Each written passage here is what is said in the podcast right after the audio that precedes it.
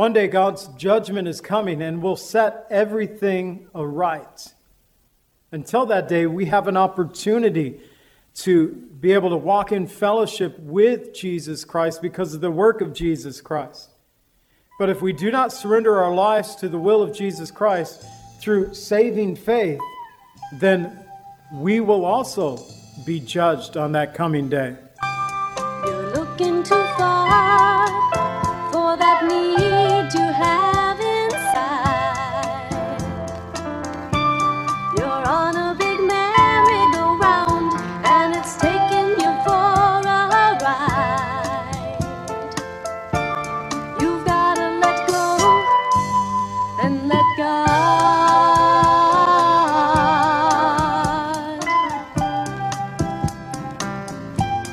Welcome to the Cleansing Word.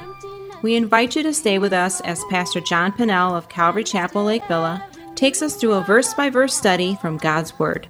Each Monday through Friday, we'll be airing messages to encourage you in your faith that you might grow in the knowledge of our Lord and Savior, Jesus Christ. I hope that you enjoy this broadcast, and I'll return at the close of this teaching to give you more information about our church and how you can obtain a copy of this message. Now, here's Pastor John with today's message from God's Word. do in your life. He can get rid of pain and get rid of strife. All you gotta do is let go and let God. Today we're going to see chapter 11. I titled this Paul's Sufferings for Christ. And we're going to see in verses 1 through 6 a different gospel. Verses 7 through 15, false apostle, apostles. And 16 through 33, a little boasting. And Father, we pray that you would bless the teaching of your word this morning. Lord, open our hearts, open our eyes, open our intellect, open our spirits, Lord, to that which you would have for us this day. Lord, we read this account from Paul's life. It truly is challenging for modern day Christians. But Lord, I know that there are those who are bold in faith. They're willing to suffer for you. Lord, I pray that you would help us to walk in the steps of those who have went before us, those, Lord, today who are willing to suffer. Lord, I pray that you would help us to have such boldness and such faith. Teach us now, we pray, in the name of Jesus. Amen. In verses 12 through 15, though, we get the other side. The ministers of unrighteousness, as Paul continues here in our text, picking up in verse 12, we read, But what I do, I will also continue to do, that I may cut off the opportunity from those who desire an opportunity to be regarded just as we are in the things of which they boast. For such are false apostles, deceitful workers, transforming themselves into apostles of Christ. And no wonder, for Satan himself transforms himself into an angel of light. Therefore, it is no great thing if his ministers also transform themselves into ministers of righteousness, whose end will be according to their works.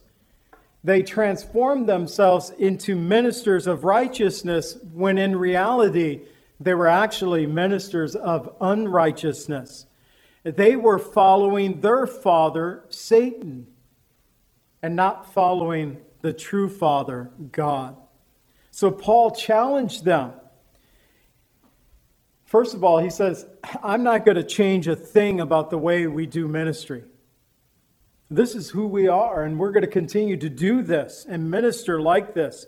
What I have done, I will continue to do, just as we have always done.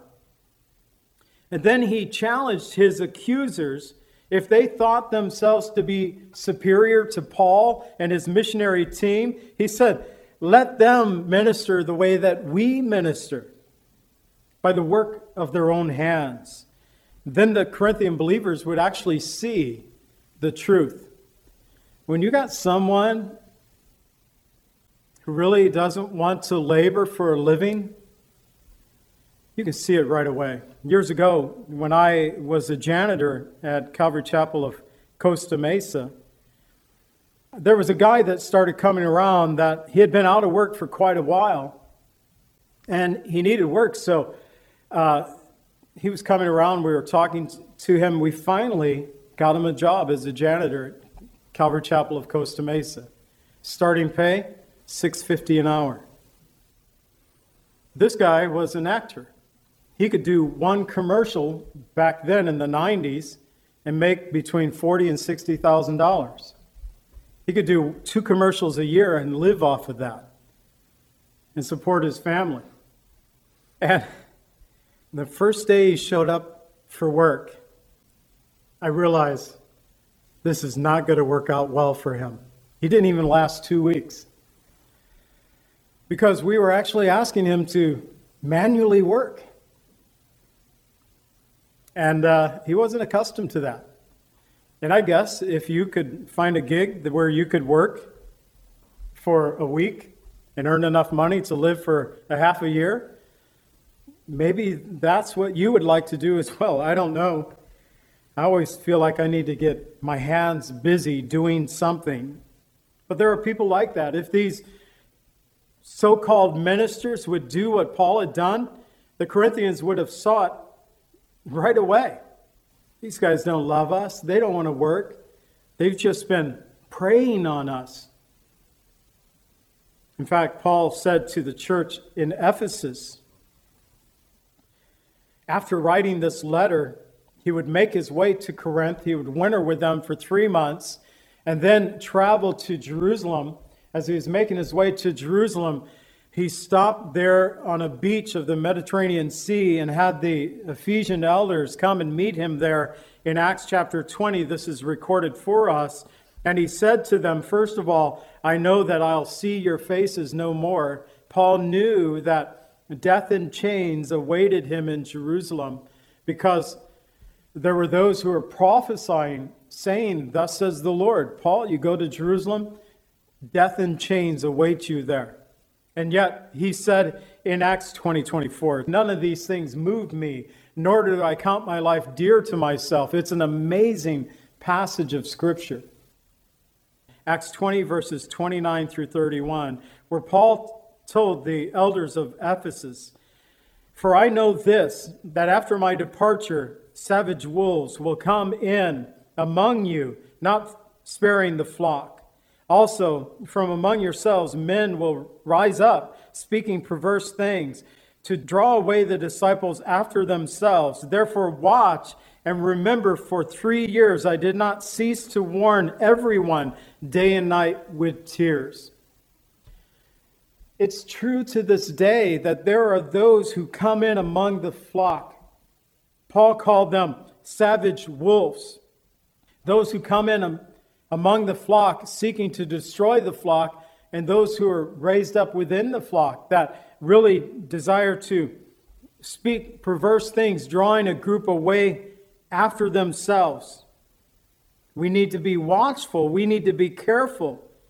Why were these men like this? Why are they like this to this day? Because they are like their father, Satan. This is what Paul said.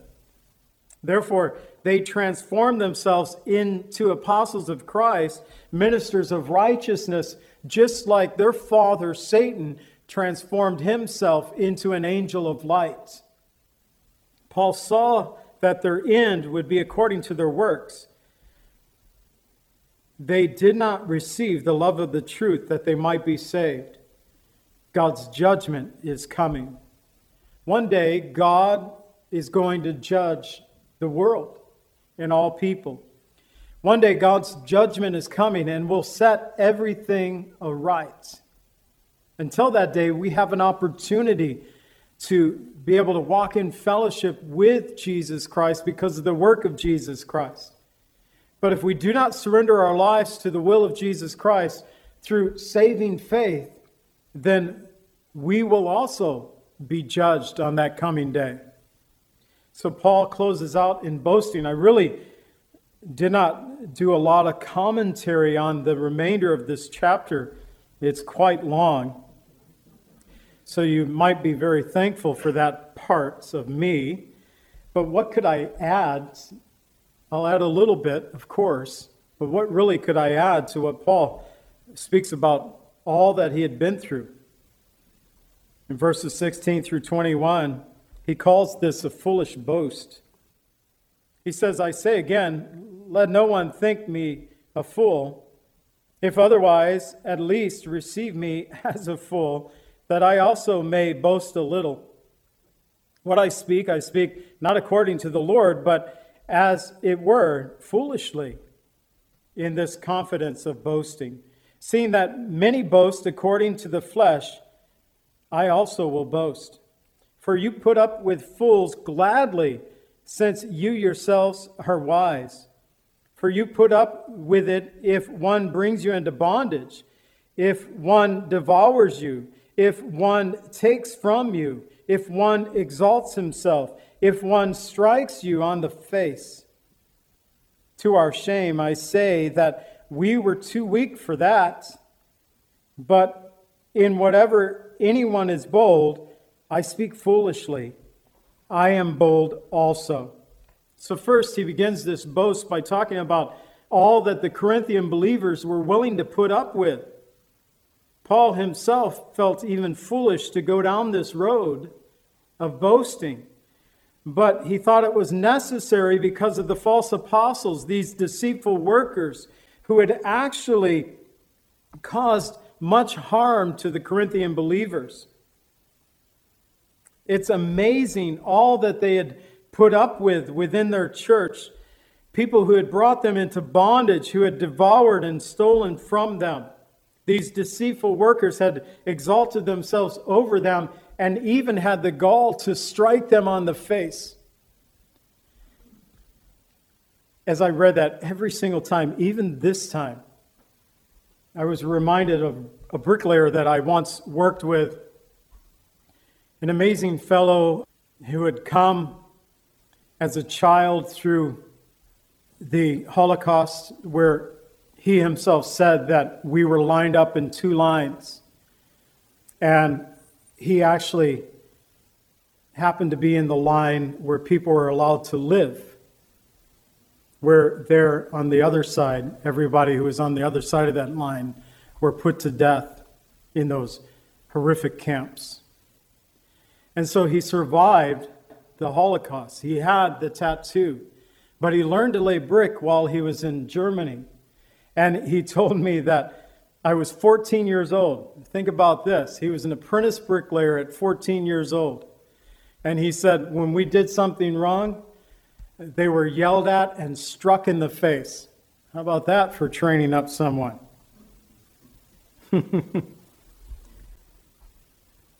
Paul said, We're too weak for doing that. We can't do things like that. We're too weak. They didn't realize that they were actually brought into bondage. Paul revealed to the Corinthians the things that he had endured as an apostle of Jesus Christ, as we get into this next section, beginning in verse 22, one of the commentators said, Rarely can we read these verses without being deeply moved and greatly ashamed. These verses I'm about to read to you, beginning in verse 22, rarely can we read these verses without being deeply moved and greatly ashamed. Paul begins by saying, are they Hebrew? So am I. Are they Israelite? So am I. Are they of the seed of Abraham? So am I. So this tells us that these who came in, the Judaizers, Gnostics, whoever they might have been, that they were Jewish. They had come out of Jerusalem, perhaps carrying letters with them from the church in Jerusalem, but they were brothers as far as being Jewish as was Paul. Verse 23 Are they ministers of Christ? I speak as a fool. I am more, in labors more abundant, in stripes above measure, in prison more frequently, in deaths often. From the Jews, five times I received 40 stripes minus one. That's a, a Jewish law that no man could be beaten. The crime was 40 stripes, the minus one was just in case the guy wielding the whip would lose count. He wouldn't become guilty of laying down 41 stripes. So 40 stripes minus one became the custom. Three times I was beaten with rods. Once I was stoned. Three times I was shipwrecked. A night and a day I've been in the deep, meaning just floating around in the Mediterranean Sea. Now, here's eight perils that Paul talks about in verse 26 in journeys often in perils of water in perils of robbers in perils of my own countrymen and in perils of the Gentiles in perils in the city and perils in the wilderness and perils in the sea and perils of among the false brethren. Eight listed there. 1 Timothy 4:10, Paul said, "To this end we both labor and suffer reproach because we trust in the living God, who is the savior of all men, especially those who believe." Galatians 6:17, "From now on let no one trouble me, for I bear in my body the marks of the Lord Jesus Christ." And I have to believe that Paul literally bore these marks. You cannot be beaten with whips five times, so 39 lashes on five occasions, beaten with rods on three occasions, and besides the other things that he had been through. Truly, I believe that Paul bore the marks of Christ in his flesh but more so, he bore the mark of Christ in his heart, in his spirit. That is why he did this. Verse 27 through 29, he says, here he, he talks about the church itself, the deep and daily concern he had for the churches.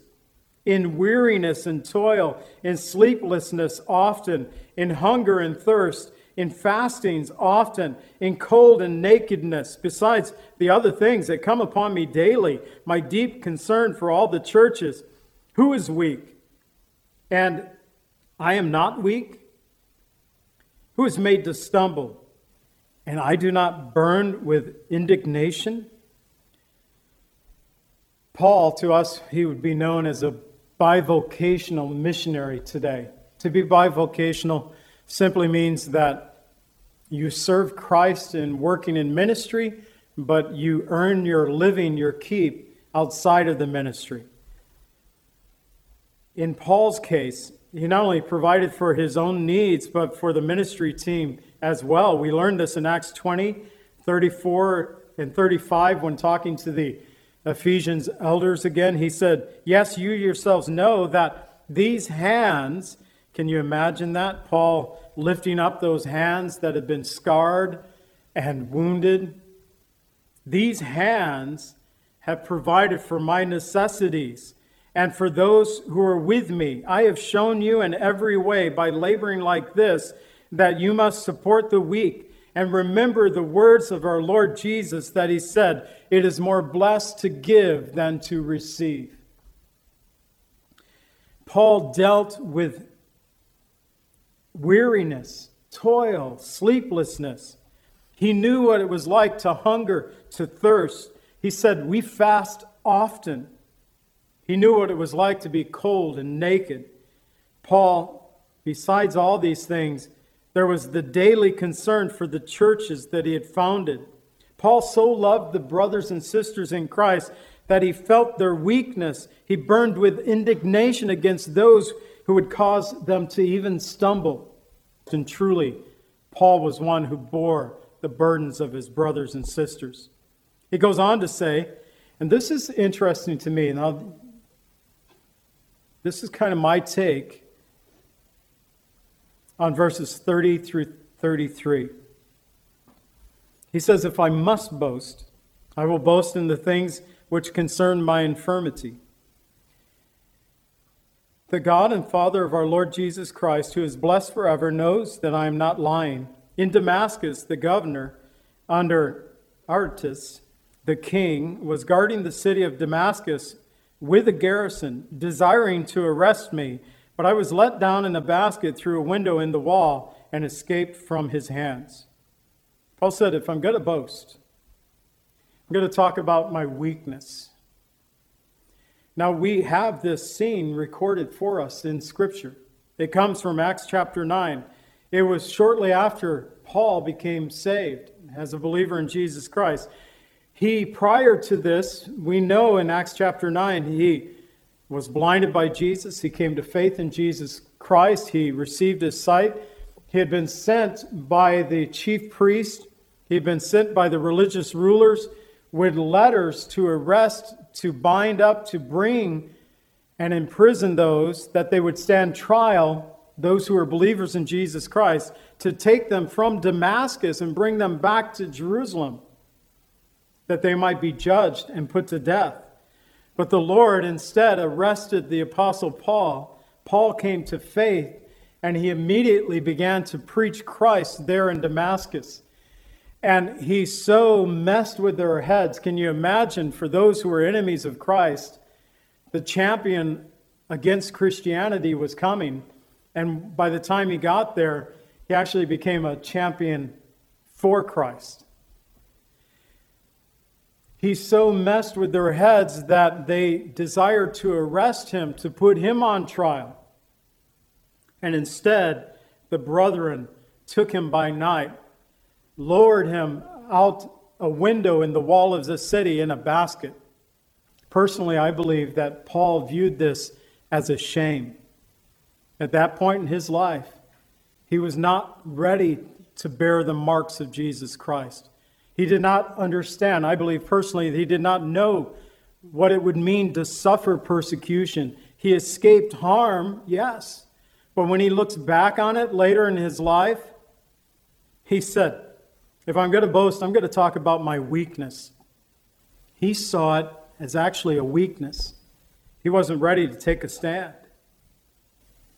I ended with this question that says, Are we willing to suffer for the name of Jesus? Right now, I believe here in the 21st century, that is the question that Jesus is asking his church today because the church is being challenged here in the United States. And time will reveal those who are willing to take a stand for Christ. Even after the closing of this letter, once in prison, Paul would spend two years in Caesarea, where during that time he would testify of Christ before two governors, a king, and his queen. As he made his way to Rome, he would be shipwrecked again.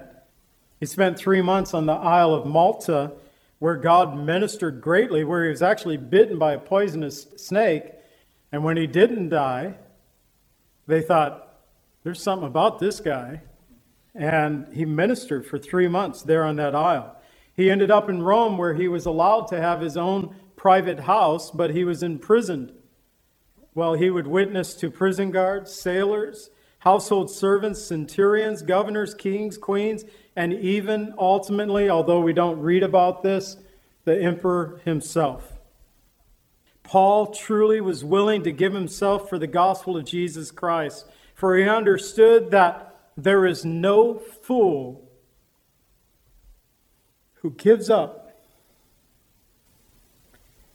what he cannot keep to gain that which he cannot lose. We thank you, Lord Jesus, that you are with us, and that is your promise. So I pray, Lord, for those who perhaps they have never asked you into their hearts. They believe, yes, that there is a God, and now they want to receive Jesus Christ as their Savior. I pray, Jesus, that as they pray to you this very hour, as they reach out to you through their prayers in their hearts, confessing their sin and seeking your face, Lord, May they receive that gift of salvation that you have promised us. For those, Lord, who perhaps have wandered away from the faith in this hour, Lord, they just want to rededicate their life to you. I pray, Lord, that you would hear their prayer. I know that you will because you've promised that you are with us. And help us, Lord, who are striving to walk in faith. Lord, help us to grow and help us to go. And we thank you, Lord Jesus, that to this day you are with us, your church. Help us, Lord, to be your witnesses. We pray in the name of Jesus. Amen.